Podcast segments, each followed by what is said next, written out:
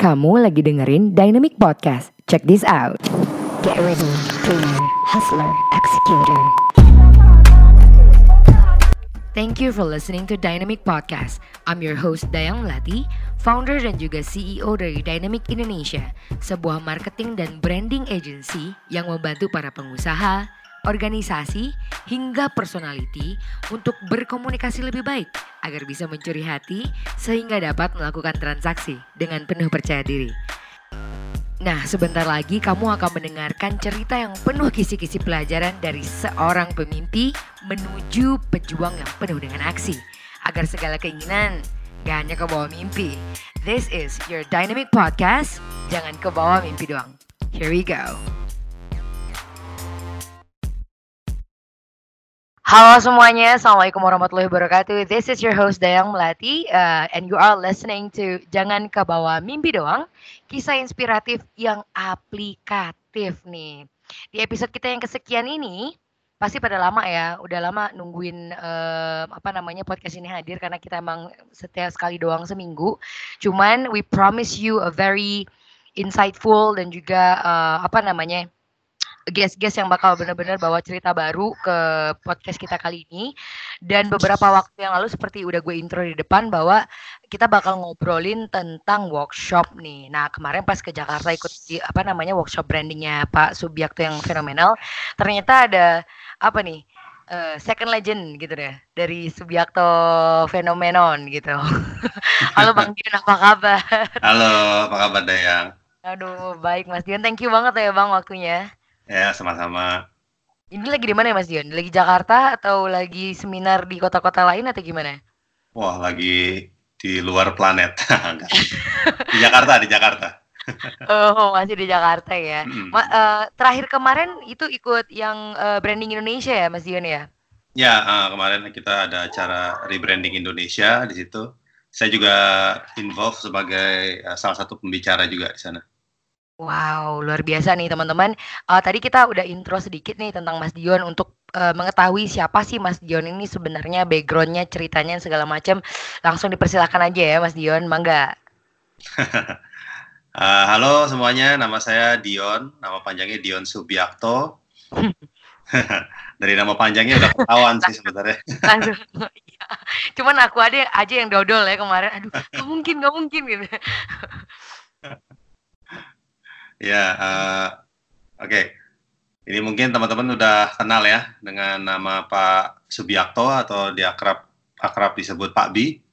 Nah kebetulan saya putra beliau, jadi uh, udah kebaca deh saya latar belakangnya lebih banyak belajar mengenai marketing, mengenai uh, marketing communication juga tentang brand uh, dan lain-lain. Jadi saya aktif uh, membantu beliau untuk mengajar uh, dan juga jadi uh, pembicara di beberapa tempat lah gitu ya. Nah, saya juga aktif sebagai dosen juga di salah satu universitas untuk uh, mengajar juga tentang marketing communication. Seperti itu. Oh, saya juga okay. aktif juga running company juga. Oh, running company juga Mas Dion? Ya, uh, running company. Di bagian apa tuh Mas Dion?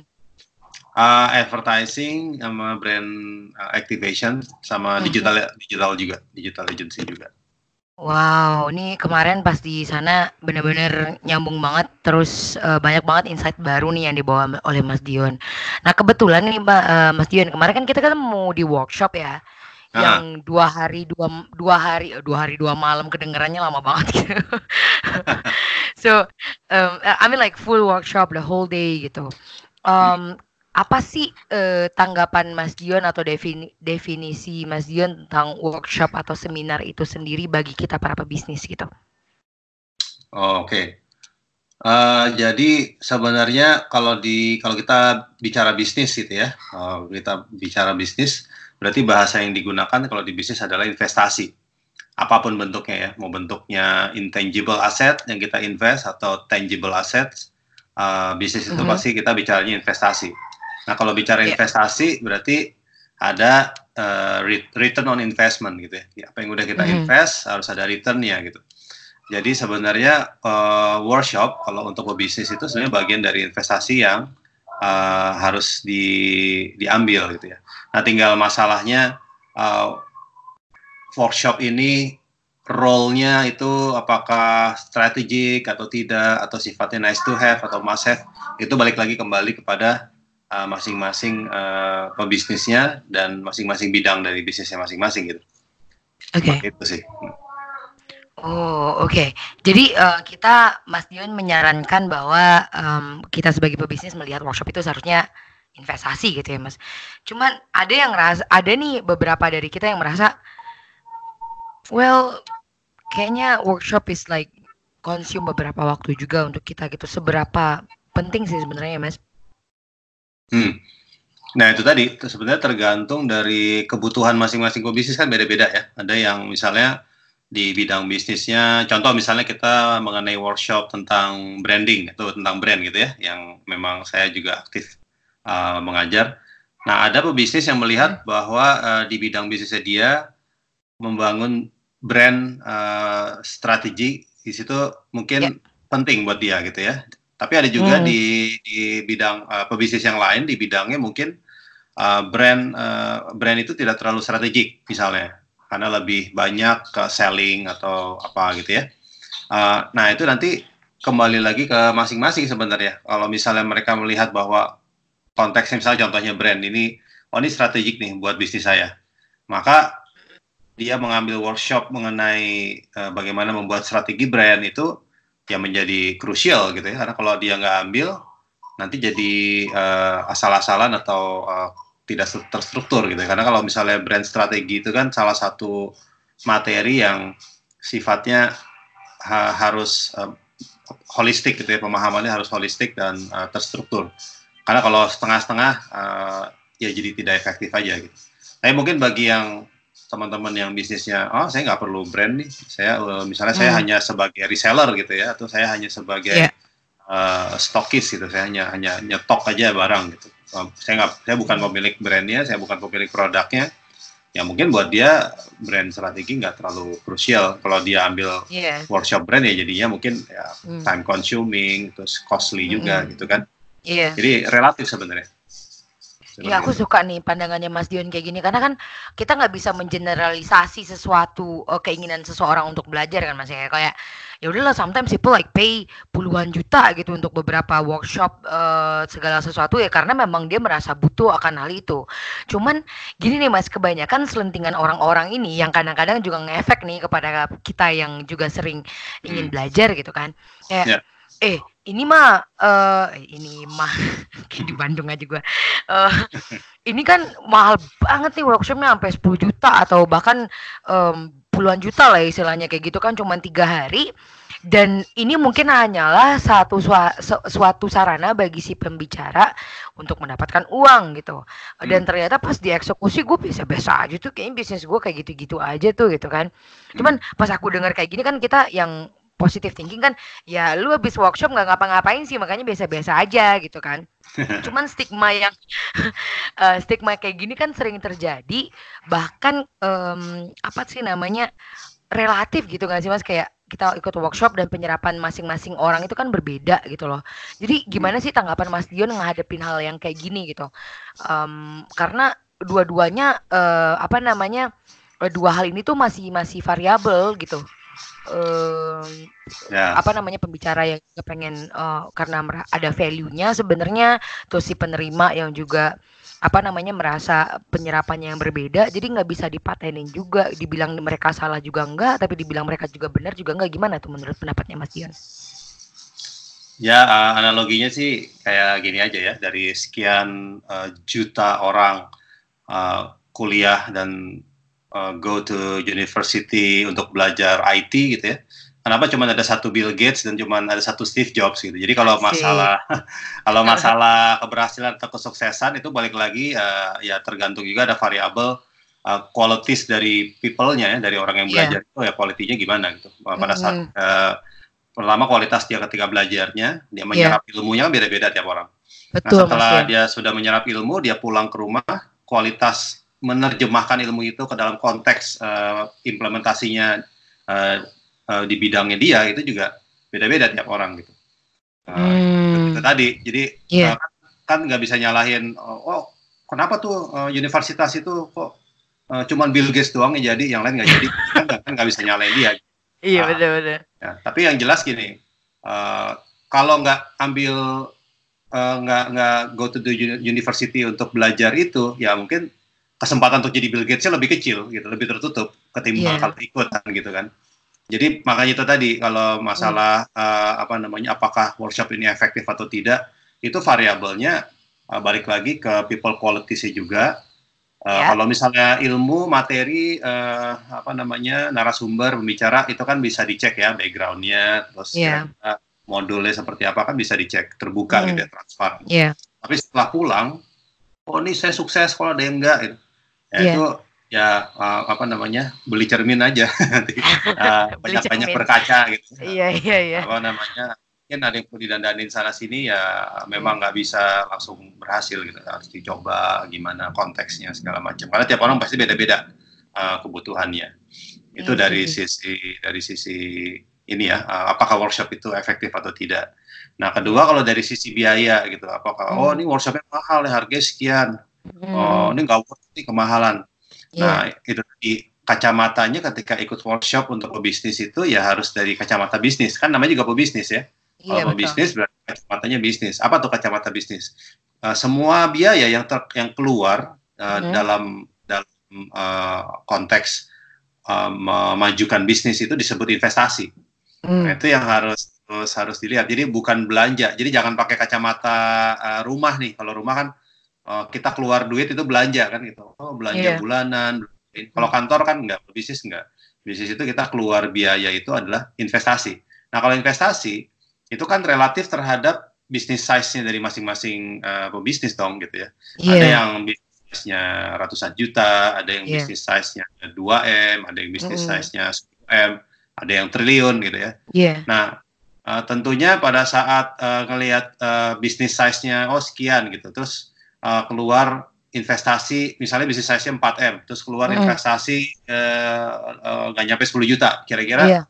small investment atau big investment kan itu kan menjadi menjadi small gitu ya. Ya. Iya betul. Ah, relatif Orang gitu. Mhm. Tapi pada saat eh, bisnisnya eh, masih eh, 10 juta per bulan gitu, terus Iya. yang 15 juta ya, ya jadi jadi over investment gitu. Nah, Iya, jadi kacamatanya kacamata investasi aja. gitu. Eh, apa namanya?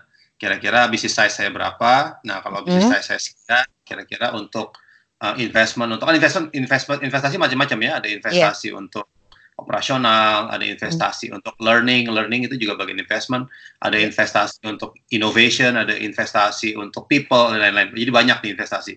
Nah itu Hmm. eh, tinggal di apa namanya tiap bisnis punya ini ya, punya apa namanya, punya proporsional yang berbeda-beda gitu ya. Ada yang misalnya oh learn- learning investment saya kalau di bisnis saya harus sekian persen dari total eh, overhead misalnya gitu Iya. dari, dari total investment. Nah itu kan ada beda-beda ya. Kalau mungkin Mm-mm. kalau bisnisnya innovation, high tech mungkin lebih tinggi, tapi kalau yang bisnisnya retail mungkin nggak terlalu. Gitu. Nah itu eh, tinggal disesuaikan aja gitu. Oh, oh, ini kira-kira masih masuk nih ke dalam koridor eh, apa proporsi inv- investment saya dalam learning gitu. Nah Hmm. ambil aja gitu. Nah tapi itu juga Iya. relatif ya, tergantung dari learningnya apa nih. Ada yang oh ini krusial banget nih strategik misalnya, Eh, brand nih Iya. strategik misalnya. Ya maka mungkin agak-agak lebih mahal sedikit ya eh, relatif gitu, nggak apa-apa. Tapi Hmm, intinya oke. Intinya eh, kacamatanya dilihat dari kacamata investasi, jangan dilihat dari kacamata belanja. Kalau belanja kan kacamata belanja kan kita lihat dompet sama ngelihat harga gitu kan, lihat harga ngelihat dompet. Wah dompet ada satu lembar harganya 10 lembar ya otomatis aduh mahal nih gitu ya Iya. itu aja sih yang Aku- harus dipisahin Iya. Aku aku bakal nyuruh orang untuk dengerin podcast ini sih kalau seandainya they have you know the similar thought about it gitu kan karena bener banget sih yang dibilangin Mas Dion. Cuman yang Mas Dion I'm totally agree sama statementnya Mas Dion lagi bagaimana sebenarnya kita merubah mindset gitu ya Mas Dion ya. Kalau ceritanya Mas Dion sendiri nih, ada nggak sih beberapa workshop atau tipikal-tipikal workshop yang bener-bener gimana ya? Kayak unforgettable lah gitu. unforgettable uh, workshop lah istilahnya atau seminar gitu. Dan mungkin bisa sharing-sharing ke kita tips untuk milih workshop yang seperti itu kayak gimana. Mm. oke kalau kalau unfor kan workshop ada ada banyak ya. Uh, banyak, jangan lupa semua ya. iya yang mana nih?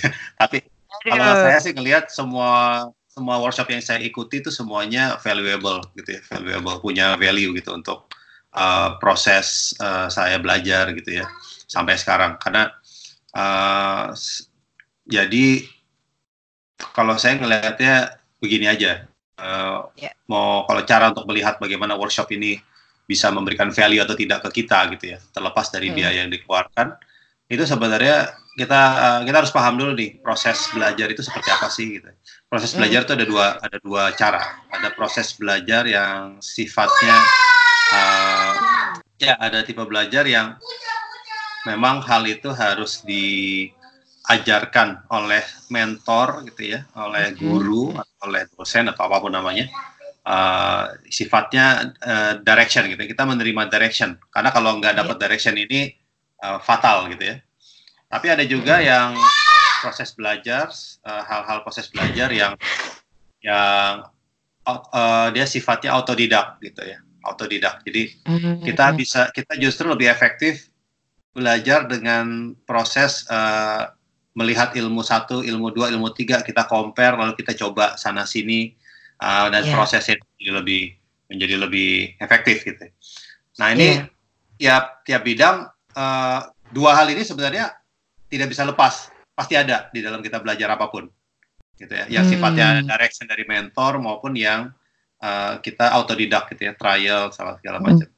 Nah tapi ini tiap bidang pasti beda-beda proporsinya. Ada yang lebih condong lebih besar kita butuh mentoringnya. Ada yang lebih besar butuh hmm. uh, apa namanya uh, autodidaknya tadi.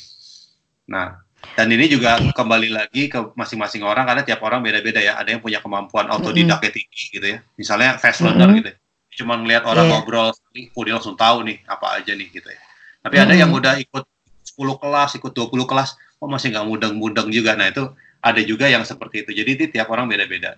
Tapi mm. uh, apa namanya kita harus melihat dari dua kacamata itu. Nah workshop yang baik okay. ya, workshop yang bagus mm.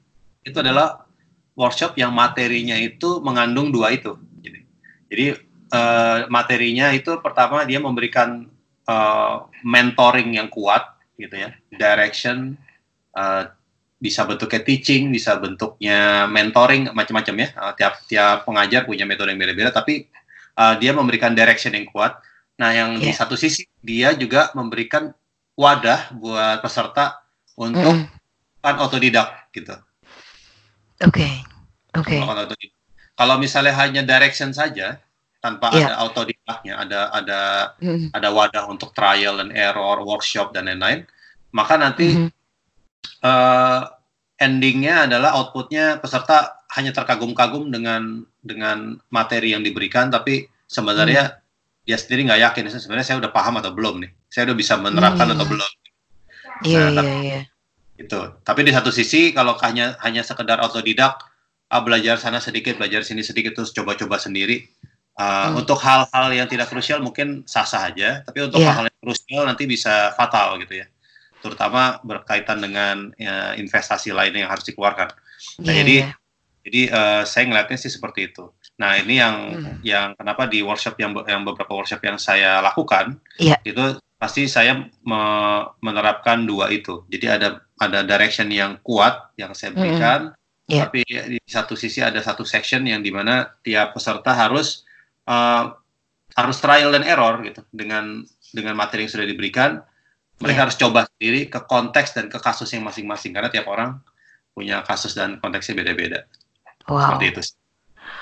Oke, okay, wow, ini emang ada dua hal yang harus kita pertimbangkan ya Mas Dion ya. Cuman um, apa namanya um, setuju banget yang dibilangin Mas Dion. Aku pribadi um, suka sekali berinvestasi yang di workshop-workshop seperti itu.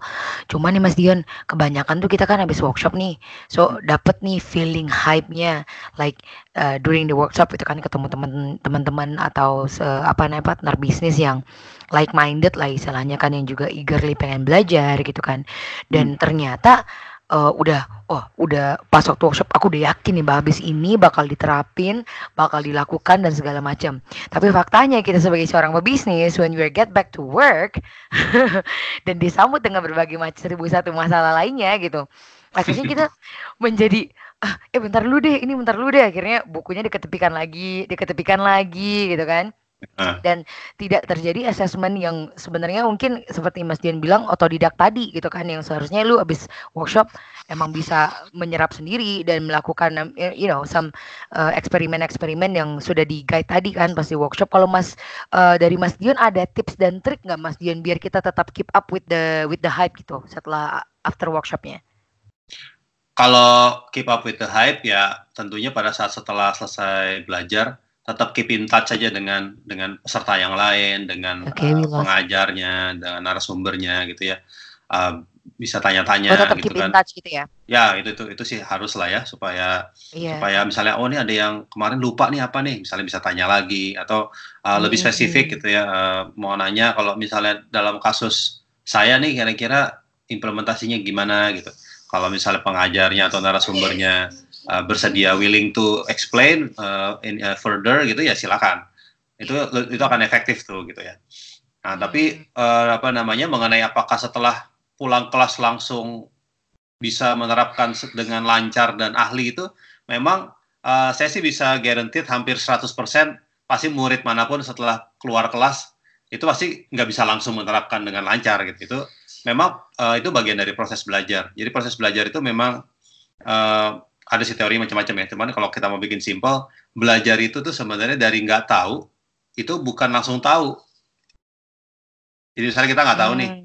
terus kita belajar kan nah begitu kita belajar itu nggak nggak langsung tahu jadi dari kita nggak Hmm. tahu kita belajar setelah kita belajar yang terjadi kita jadi sok tahu dulu Aduh, itu tuh bahaya tuh.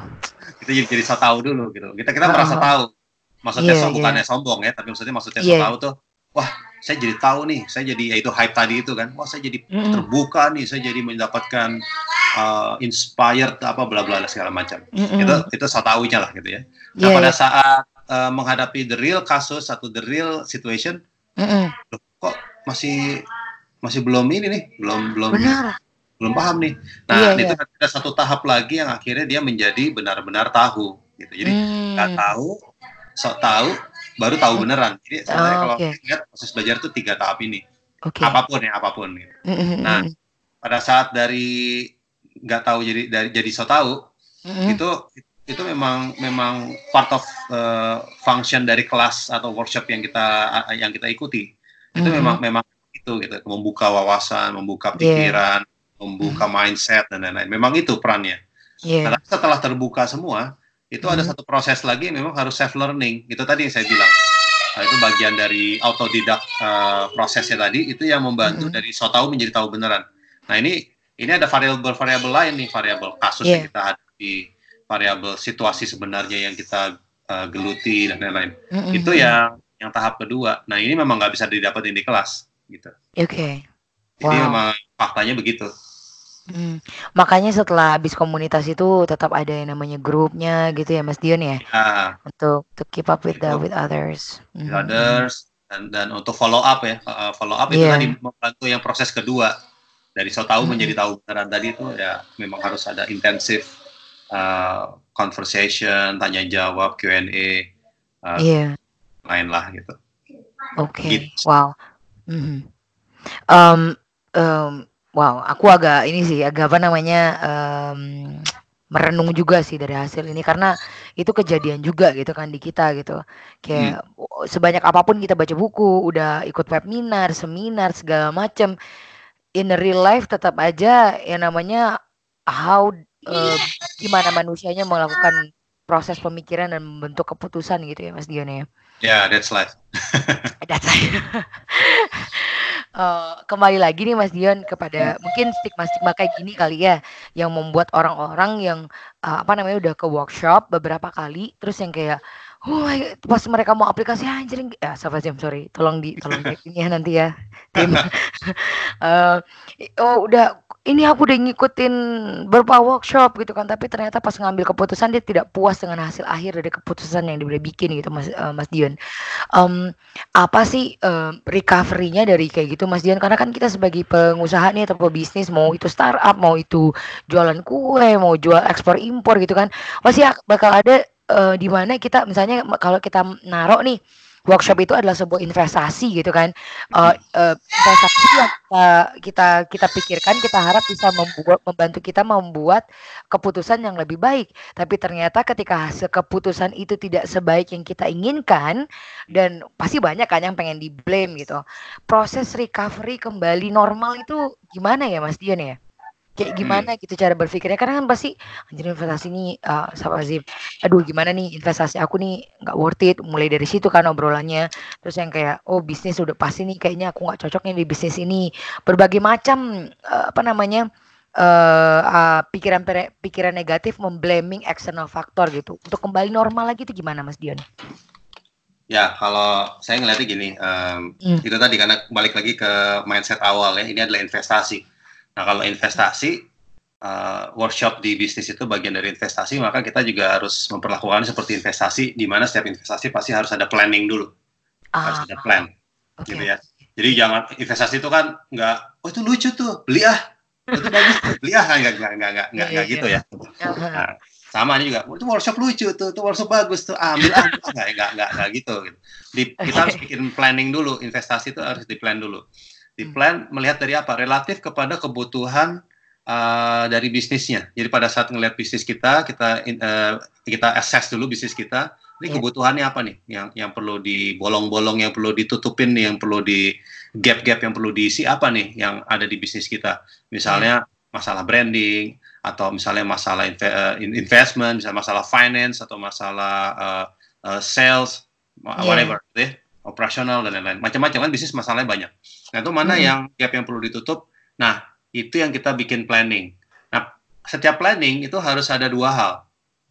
Yang pertama Hmm. objektif, gitu ya. Oke. Objektifnya apa? Mhm. Terus yang kedua adalah uh, timeline.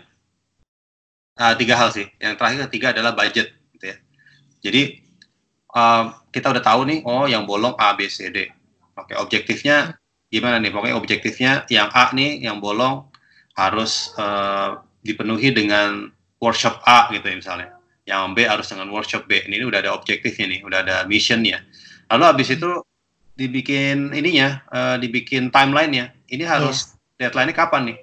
Uh, yang uh, meng- mengenai masalah ini uh, ilmunya ini harus kapan uh, kita dapat dan harus kapan mulai kita terapkan dan lain sebagainya. Itu harus dibikin timeline dulu. Nah setelah udah ketemu timeline, baru kan bisa dihitung. Oh budget yang dikeluarin sekian, sekian, sekian. Hmm. Sehingga sehingga budget untuk workshop ini itu calculated gitu, Iya iya. calculated. Ya. Hmm. Itu kan Menarik banget. Hmm. seperti itu gitu. Nah, Hmm. setelah itu tips pertama ya, eh, melihat dari kacamata investment tadi. Iya. Nah, Hmm. yang kedua, yang kedua nih, Hmm. setelah ikut workshop-workshop ini gitu ya, Hmm. eh, jangan pernah berpikir bahwa ilmu yang kita pelajari itu itu eh, kayak kayak gambar tempel. Hmm. Kalau gambar tempel kan eh, pas baru nempel begitu udah lama copot gitu. Hmm. Eh, bukan Oke. bukan seperti itu. Tapi i- eh, ilmu yang kita serap itu kita harus paham juga cara kerja otak ya. Jadi ilmu yang kita serap itu itu sebenarnya masuk ke dalam alam bawah sadar kita. Tapi kadang-kadang kita tidak bisa merecall kembali apa yang sebenarnya sudah eh, stored di dalam sudah disimpan di dalam eh, alam bawah sadar kita. Nah, itu caranya itu tadi itu tadi eh, tetap keep in touch, baca-baca Hmm. lagi apa segala macam sehingga bisa merecall. Karena kemampuan Hmm. otak ini luar biasa, jangan underestimate otak, otak kita ya. Iya iya iya. Setiap detik tuh kita bisa merekam atau merecord eh, jutaan data gitu. Tapi masuknya memang ke alam bawah sadar, nggak bukan ke Hmm. alam sadar. Jadi eh, makanya ntar, ntar- ntar, eh, jangan kaget kalau suatu waktu begitu lagi ngadepin satu kasus, oh ini diginiin aja nih. Eh ini eh, kok dapat eh, dari mana ya ilmunya ya? Nah, Hmm. karena hmm. bingung kan karena kita ide ini oh ini ada inspirasi sebenarnya Hmm. bukan ide inspirasi itu sebenarnya hal-hal yang sudah pernah kita lihat sebelumnya atau hal-hal yang sudah pernah kita pelajari sebelumnya ada di bawah sadar kita terus terpicu atau oleh situasi atau suatu masalah tertentu muncul dia nah kita suka bilangnya kan Iya. wah dapat ilham wah dapat inspirasi wah dapat eh, apa namanya dapat eh, ide ide mendadak ya itu Iya. sebenarnya kan otak seperti itu.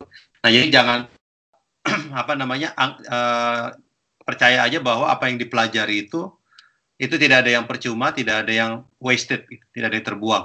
Itu semua akan tersimpan di alam bawah sadar kita yang nanti suatu waktu bisa kita panggil Hmm. gitu. Jadi misalnya belajar tentang apa pun itu pasti ada di alam bawah sadar kita dan pengetahuan yang kita sudah pelajari itu dia sifatnya tidak statis tapi sifatnya dia ev- evolve gitu ya. Dia dia akan berevolusi. Jadi Iya. misalnya kita belajar tentang brand nih. Yang kita pelajari misalnya bentuknya A, tapi nanti karena kita melihat ada beberapa kasus, beberapa situasi nanti yang ilmu yang kita pelajari itu dia bisa menjadi A aksen 1, A aksen 2 dan dan seterusnya gitu. Dia bisa berevolusi sesuai dengan uh, kasus yang kita hadapi. Nah, makanya uh, ilmu atau pengetahuan kan ada istilahnya ya. Kalau kita belajar itu sebenarnya uh, uh, nggak ada ruginya gitu karena ilmu itu nggak akan hilang. Dia akan berevolusi. Seperti Menarik itu. banget. Aku punya banyak pertanyaan lagi nih buat Mas Dion, tapi kayaknya aku harus milih satu pertanyaan terakhir yang benar-benar powerful nih buat buat audiens kita yang di luar sana.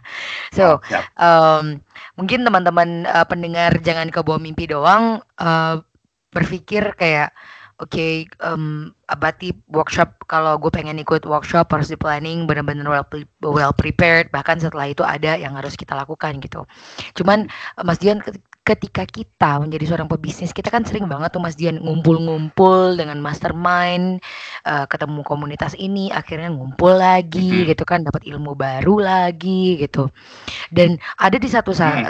eh, satu titik nih Mas Dion pengalaman pribadi aja ya cerita kayak kayak udah capek banget yang namanya eh, ngikutin hal seperti itu bukan karena pengen eh, hype atau pengen pansos atau kayak gimana gitu kan karena ada ngerasa eh, di satu titik oh kayaknya aku harus belajar banyak ilmu nih. Aku harus ngikutin nih ngumpul-ngumpul sama teman-teman kayak gini biar kebuka pikirannya katanya kan. Dan Hmm. networknya itu juga lebih besar gitu. Cuman di mana sih titik balance-nya kita sebagai seorang pebisnis untuk menyeimbangkan yang untuk berkumpul, berworkshop, berkomunitas dan lain sebagainya dengan yang benar-benar namanya self investment eh, benar-benar bekerja, bekerja dan belajar yang kayak gitu-gitu loh Mas Dion. Ada nggak sih eh, tips dan trik dari Mas Dion gitu? Ya, uh, itu itu memang harus balance ya. Jadi Hmm, uh, source untuk kita belajar bukan cuma guru dan bukan Mm-mm. cuma kelas gitu ya. Iya. Tapi every single things yang kita hadapi, uh, experience itu kan pengalaman terbaik. Uh, pengalaman itu guru terbaik gitu ya. Iya. Experience itu guru terbaik. Jadi sebaik-baiknya guru di kelas, sebaik-baiknya guru di workshop, tapi pengalaman juga adalah guru terbaik kita. Tapi kalau Iya. kita nggak nggak belajar dari pengalaman orang lain, nanti kita kesandung-sandung, harus kesandung-sandung dulu gitu pengalamannya Hmm, jatuh bangunnya hmm. terlalu mungkin terlalu uh, beresiko gitu ya. Oke. Nah, untuk menghindari supaya pengalaman kita tidak diisi kita tidak hanya belajar dari kegagalan ya kita juga harus belajar dari pengalaman banyak orang. That's why kita ikut Hmm. workshop, kita belajar dari guru-guru segala macam supaya kita bisa menyerap pengalaman mereka di mana pada saat mereka mengalami itu mungkin mereka udah jatuh bangun gitu ya, pernah Iya. gagal, pernah apa. Nah, kita nggak Hmm. harus ngalamin itu. Kita hanya perlu uh, menyerap success story-nya aja. Jadi kita nggak perlu Oke. ngalamin uh, jatuh bangun yang dia yang pernah dia rasakan gitu. Nah, tapi kita, kita sendiri juga harus merasakan jatuh bangun juga gitu. Jadi kalau kita Hmm, merasakan ada satu ada, ada jatuh, ada fail apa segala macam, itu bukan kegagalan sebenarnya kan ada istilah kegagalan adalah sukses yang tertunda itu benar gitu ya. Iya, Karena- iya. Karena gagal itu part of the learning process gitu. Hmm. Wow. Di mana kita uh, the real the, the the real learning process itu ketika kita mengalami kesalahan. Kalau kita nggak pernah salah, kita nggak akan nggak akan pernah uh, menyerap pelajaran yang sebenarnya gitu.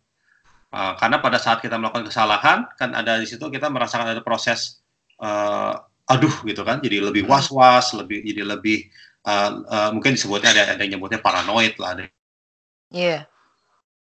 uh, saya lebih melihatnya bahwa dia lebih lebih alert gitu ya. Dia akan menjadi lebih Hmm. uh, aware, lebih aware terhadap resiko yang ditimbulkan kalau melakukan kesalahan tersebut. Sehingga Hmm. dia akan lebih me- menyerap atau mengambil uh, inti dari uh, pelajaran tersebut gitu. Uh, jadi Oke. jadi itu yang uh, harus balance gitu ya. That's why uh, ngobrol-ngobrol-ngobrol-ngobrol sama, sesama peserta workshop atau ngobrol sama pengajar segala macam tetap harus didasari kepada experience kita sendiri gitu. Jadi jangan Hmm. hanya oh kata orang begini, kata orang begitu, kata orang begini, kata orang begitu. Jadi pada apa yang sudah kita terima dari mereka, kita convert, terus kita Mhm. kita synchronize dengan uh, experience kita. Wah, per- pengalaman Mhm. saya kegagalan yang pernah saya alami A, B, C situasinya A, B, C. Mhm. Nanti synchronize ketika Mhm. dalam proses synchronizingnya itu, aduh uh, masih bingung nih. Nah itu tanya, Mhm. sehingga dan sehingga akan lebih lebih efektif. Nah, yang tidak efektif itu adalah ketika kumpul-kumpul sama uh, peserta workshop atau atau uh, pengajar hanya sebatas uh, yes, dalam rangka silaturahmi aja gitu. Iya. Makan minum-minum Hmm. ngobrol-ngobrol. ya boleh, boleh ya silaturahmi Iya. kan memang memang baik Mhm. gitu. ya. Mhm. Tapi juga supaya lebih efektif itu tadi kita kita doing our homework dulu, kita kerjain PR Mhm. kita di mana ilmu yang sudah kita terima kita synchronize eh, dengan eh, pengalaman kita karena itu tadi mereka memang mungkin para pengajar adalah guru tapi guru terbaik juga adalah pengalaman itu kita synchronize baru Hmm. dalam proses dalam proses synchronizingnya ini yang kita kembali tanyakan kepada eh, teman-teman atau eh, pengajar itu akan lebih akan jauh lebih efektif proses belajarnya gitu Wow. Thank you banget Mas Dion. Masya Allah. Ini banyak banget eh, ilmu-ilmu yang kita serap hari ini, terutama dari segi mindset, cara kita untuk melihat workshop. Em, aku sendiri tercerahkan, subhanallah, karena kadang-kadang sempat juga mikir gitu, ya udahlah, ntar aja lah, belajarnya kan juga bisa di Google gitu kan.